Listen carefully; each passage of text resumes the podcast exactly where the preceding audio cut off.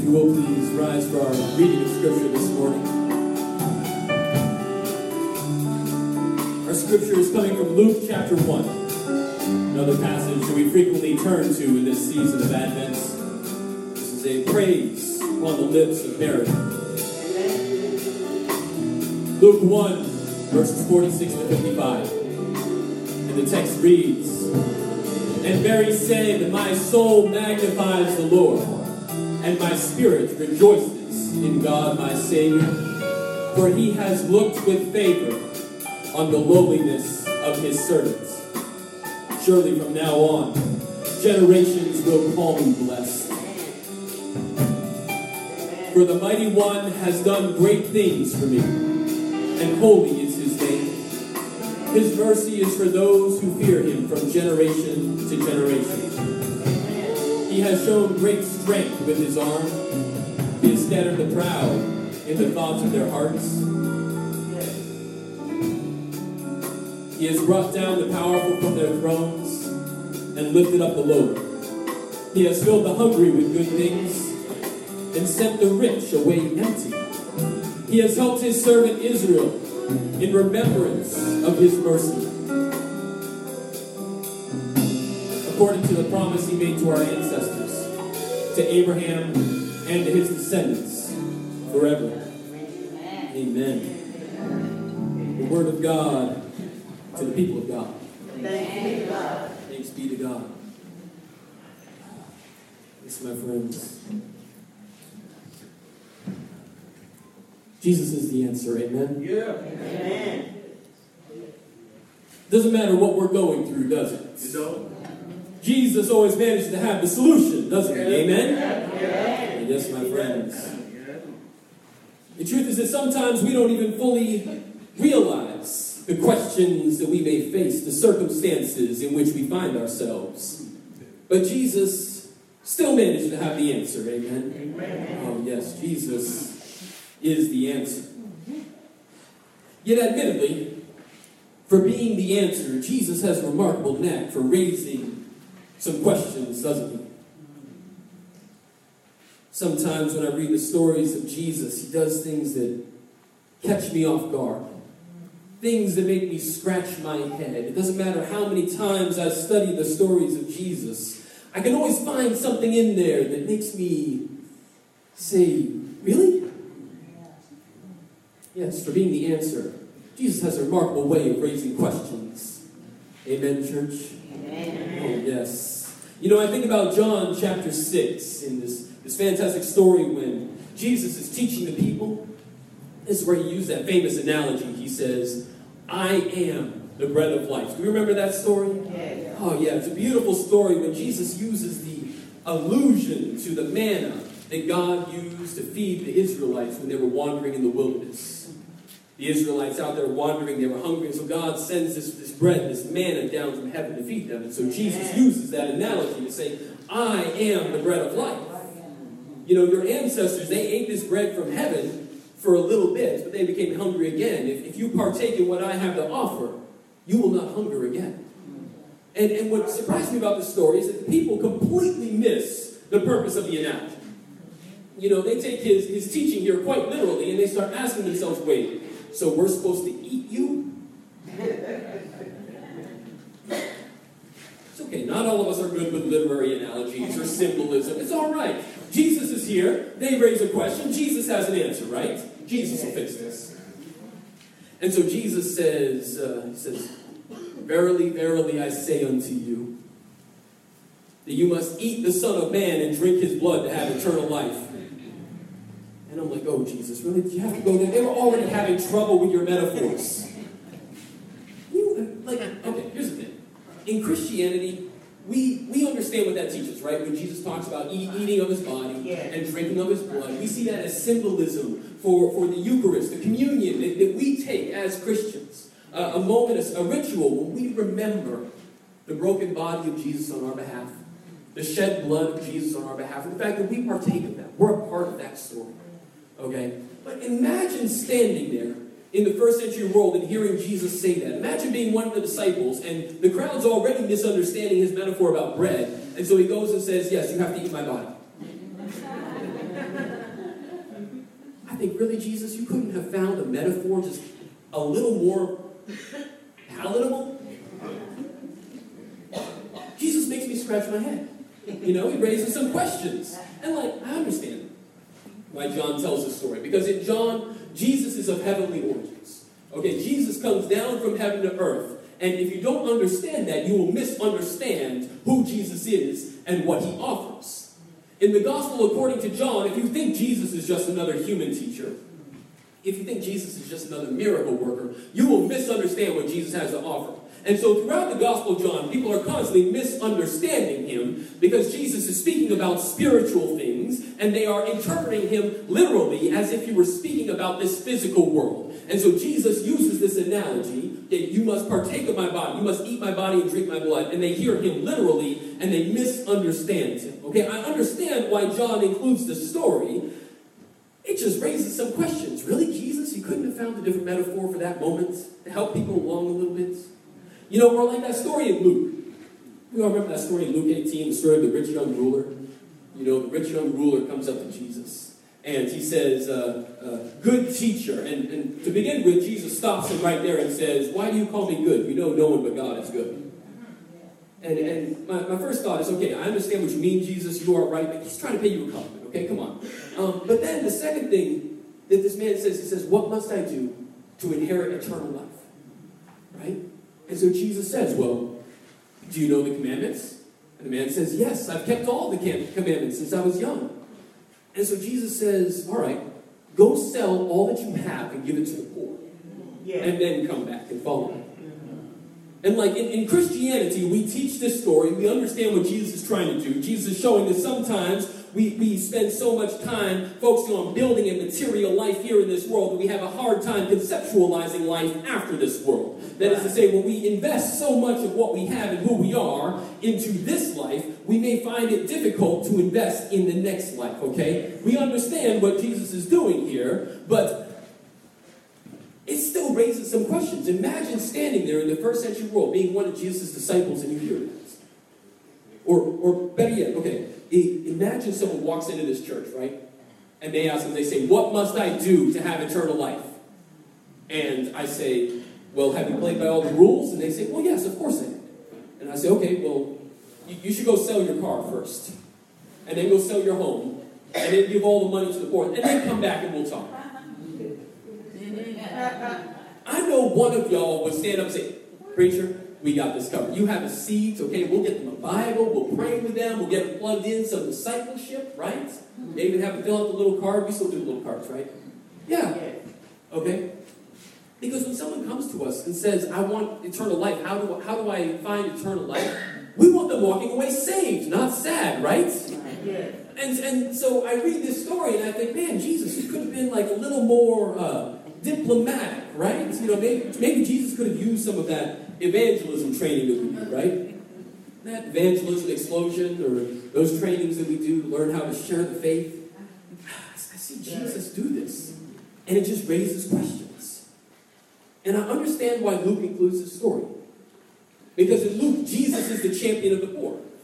Luke wants to show us when we get tied down with material possessions, we're going to have a very hard time investing in the next world, in a non material world. Right? This is a theme all throughout Luke. I understand why Luke includes the story, but still, when I read it, it raises some questions for me. You know, for being the answer, Jesus is so good at raising questions, isn't he? Yes, my friends. I mean, we think about all the times that people come to Jesus and they think they understand God until they encounter Jesus and then they walk away thinking, I got to rethink a few things.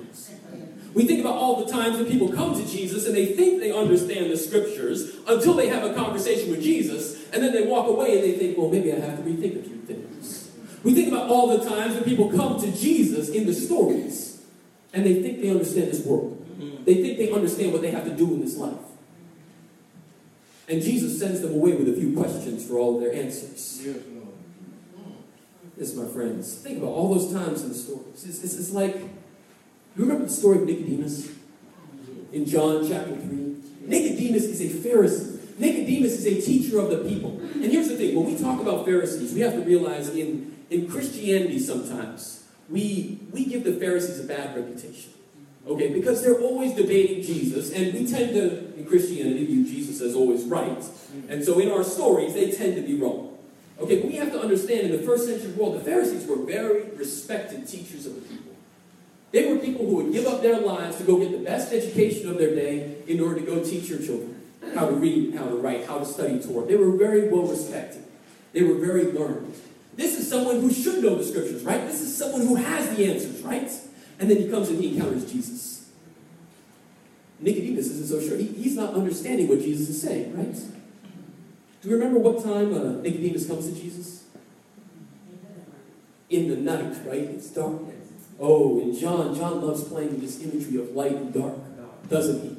Yeah, because John, in the very beginning, John is going to say the light shines in the darkness, but the darkness does not understand it. And so we see throughout the Gospel of John, as John is showing us how people are constantly misunderstanding Jesus, John is going to remind us, oh, by the way, and it was dark out. They're misunderstanding. Ah. Even John the Baptist. You know, John the Baptist is someone that we expect to understand Jesus, right? John the Baptist is Jesus' earliest advocate. John the Baptist is someone who's a forerunner for the Messiah. You would think if there was anyone who would understand the Messiah, it would be John the Baptist, right? And even in Luke 7, John the Baptist sends a messenger to Jesus and says, Are you really the Messiah? Are you really the one we're waiting for? Because I gotta be honest, you're not looking the way I expected. You're not talking the way I expected. Even, all the characters in the stories who we expect to have understanding, who have the learning, the education, or are positioned in a, in a place in relationship to Jesus that makes us think they should understand. It's amazing how many times they do not understand. They think they understand until they come to Jesus. Because you see, my friends, for being the answer, Jesus has a remarkable knack Yeah. for sending us away with some questions, doesn't he? Yes. Yes, my friends. When we come to Jesus and we think we understand God, we might just want to get ready. Because Jesus is going to show us that maybe we don't understand as much as we thought. When we come to Jesus and we think that we understand the scriptures, we might want to get ready. Because Jesus just might flip what we think is our understanding upside down. When we think we understand the world and the way that it works and we come to Jesus, we should be ready. Because Jesus just might flip our certainty upside down. Are you sure? One encounter with Jesus might raise some questions to make us rethink the way we've been doing things. One encounter with Jesus might raise some questions to make us rethink our priorities in life or our values in life. When we come to Jesus and we think we have understanding, Jesus has a way of flipping our world upside down. My friends, when I come to Jesus and I think I have a plan for my life, Jesus has a way of flipping my plans upside down. My friends, when I come to Jesus and I think that I have it all figured out, Jesus has a way of flipping my certainty upside down. Turn and tell someone it's about to get upside down. And here's the thing it works the other way too, doesn't it? Right? When, when I come to Jesus with all my pride, Jesus will flip that upside down, won't he? Yeah. Yeah. When I come to Jesus with all my certainty that I know how things work, Jesus will flip that upside down, won't he? Yes, it will. Yeah, but it works the other way too, doesn't it? If I come to Jesus in humility, if I come to Jesus and I'm not so sure, if I come to Jesus with my brokenness, mm. Yes. he'll flip that upside down too, won't he? Yes. Oh, yes, my friends, because just like we, how we have a lot of stories of people who are supposed to get it, and their certainty is flipped upside down, we also have a lot of stories of people who look like they're not going to get it, right? We have a lot of people who come to Jesus who don't look like they're going to have understanding. And Jesus flips that upside down too, doesn't he? Ah, yes. Jesus, I haven't studied much. I don't think I have read enough to understand the kingdom of God. Are you sure? Come to Jesus, he just might flip that uncertainty upside down. Jesus, I don't have a plan. I don't know how I'm going to make it through this season of my life. You come to Jesus, are you sure? He just might have a way to get you through. Jesus, I'm really uncertain in the moment. Are you sure? Jesus has got you.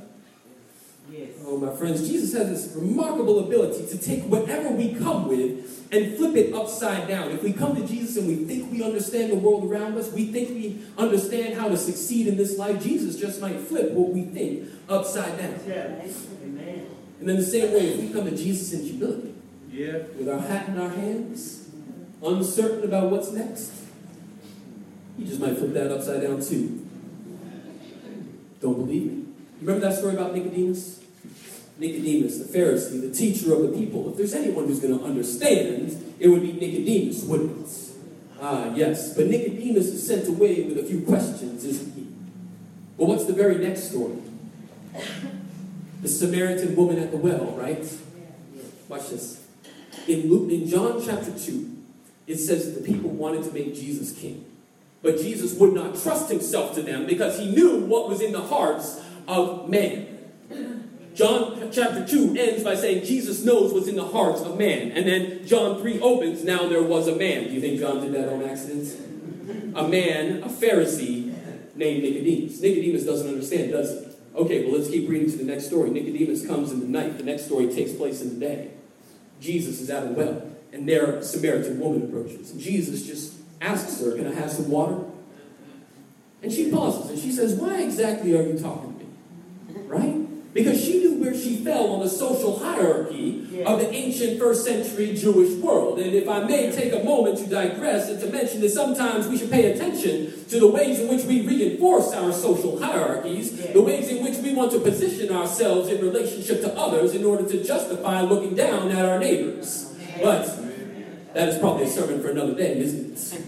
About the ways in which sometimes I want to lift myself up, make myself feel better by pushing others around me down but those of social hierarchy. She knows where she falls on the social hierarchy. Not only is she a Samaritan, and uh, the Jewish men were not exactly um, amenable to Samaritans at the time, not only is she a woman, and uh, here we have a man, a teacher, speaking to her, but also she has had five husbands.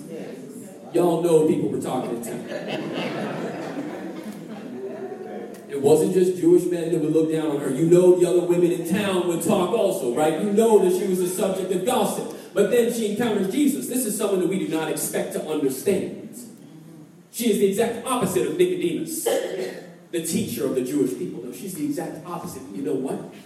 She gets it. She sees who Jesus is. She sees what Jesus offers. And by the time we get to the end of this story, she is reaping in a great harvest for the kingdom of God. You see, my friends, Jesus has a way of flipping things upside down on us, doesn't he? Yes, he does. Yes, my friends, turn tell someone it's about to get upside down. Because you see, my friends, when we come to Jesus filled with our own pride, He has a way of humbling us. But when we come to Jesus with little, He has a way of filling us up. Jesus is here to flip this world upside down. It's like that old hymn. Humble yourself before the Lord and He will lift you up. Mm. Y'all know that hymn? Yeah. Yeah, it's an old hymn. Because Jesus is here to flip this world upside down. When I start living like the sole purpose of my life is to go out and make that money, even at the expense of my neighbors, I'm going to need a Jesus who is going to flip my world upside down. Yes, my friends, when I begin valuing my own comforts over my neighbor, when I would rather turn a blind eye to the pain that sits beside me so that I can justify living in comfort, I'm going to need a Jesus who is going to turn my world upside down. Yes, my friends. When I begin valuing myself, when I think that I am the master of my own fate, oh, when I think that my plans are what rule my life, I just might need a Jesus who's going to do what to my life? Turn it upside down. And it works the other way. Because when I look at my life and all I hold is brokenness, I might want a Jesus who's going to turn my world upside down. Amen? When I look at my life and I'm not so certain, I just might need to encounter a Jesus who's going to turn my world upside down.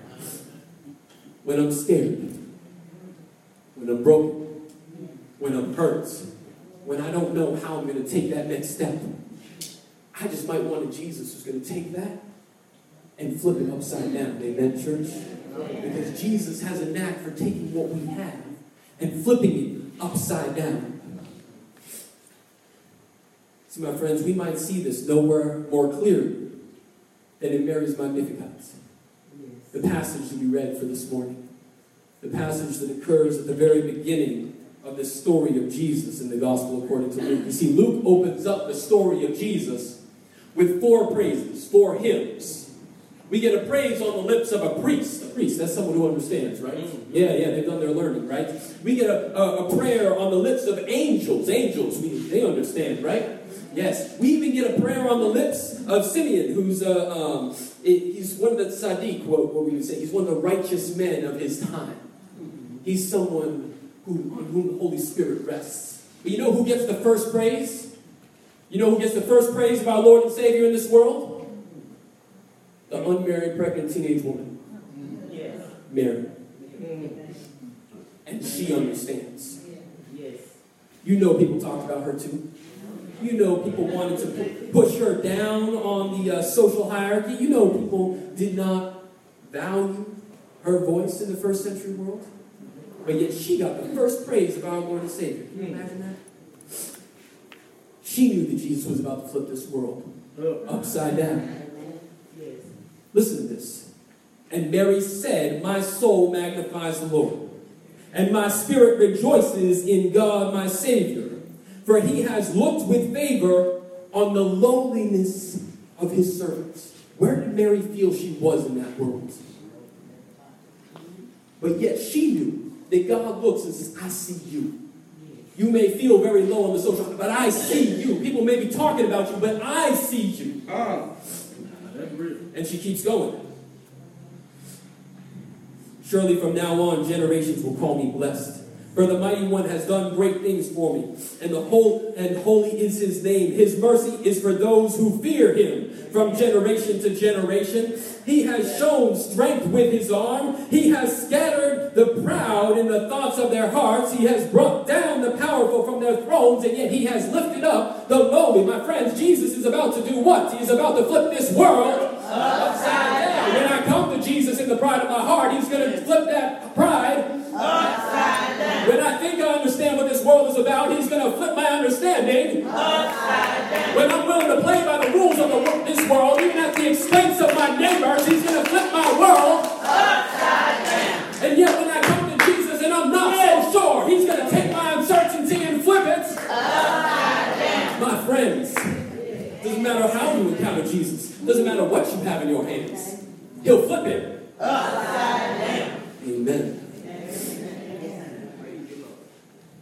He has filled the hungry with good things, and he will send the rich away empty.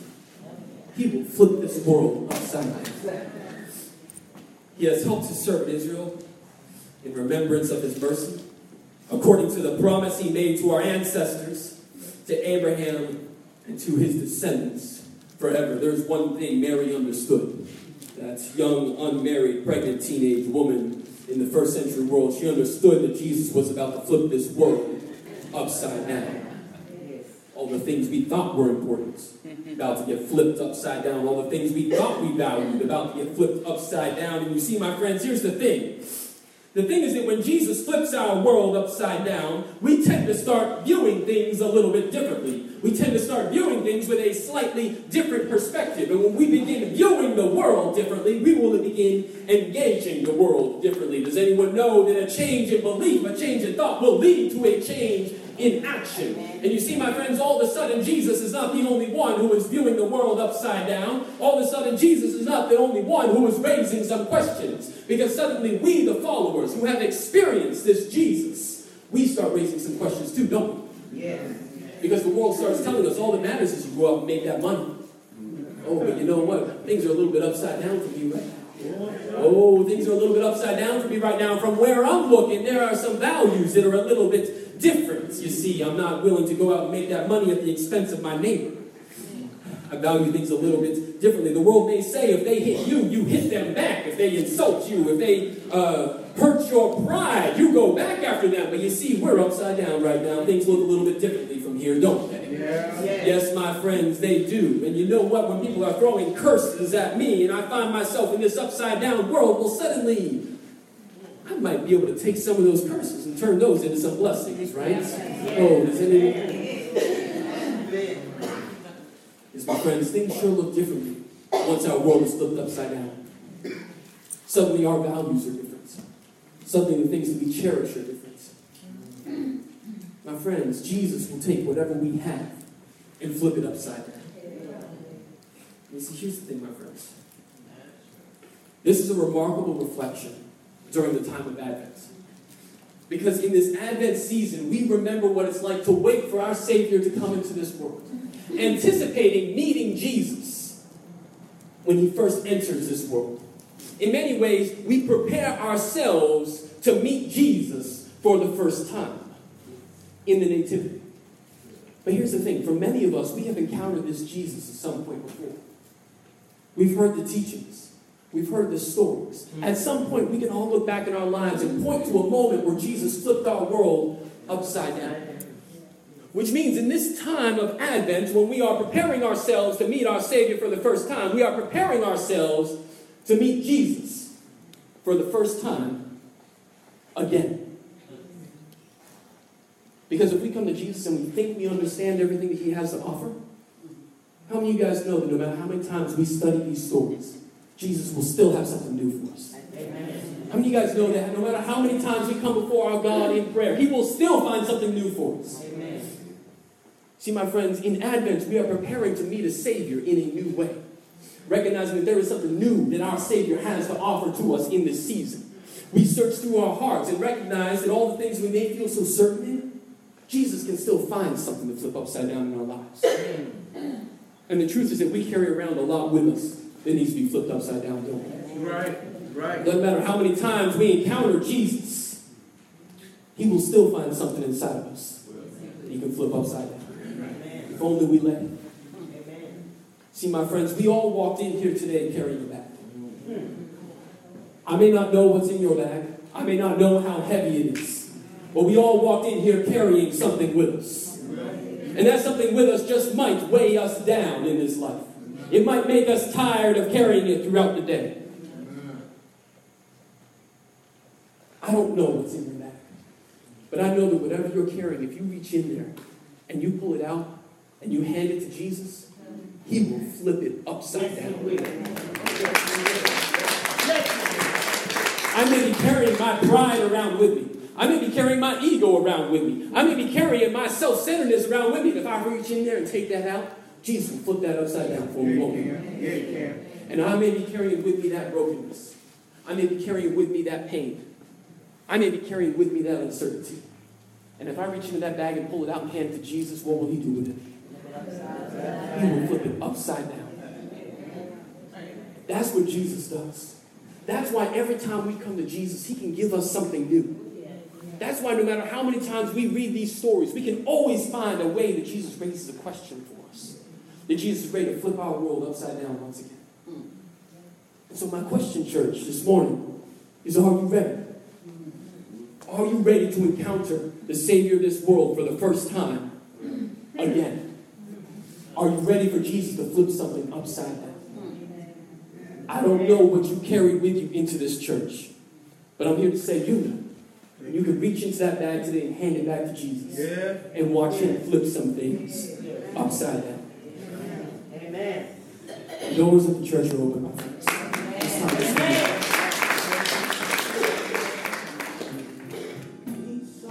Hi, my name is Nicholas Worse. I'm the executive minister here at One Fellowship Church in Waco, Texas. I just want to say thank you for listening. You can learn more about our church online at onefellowshipumc.org, and you can like us on Facebook to stay up to date with all of the latest events in our community. Please feel free to share this message and others online so that more people can learn about what God is doing here at One Fellowship. Thank you, and God bless.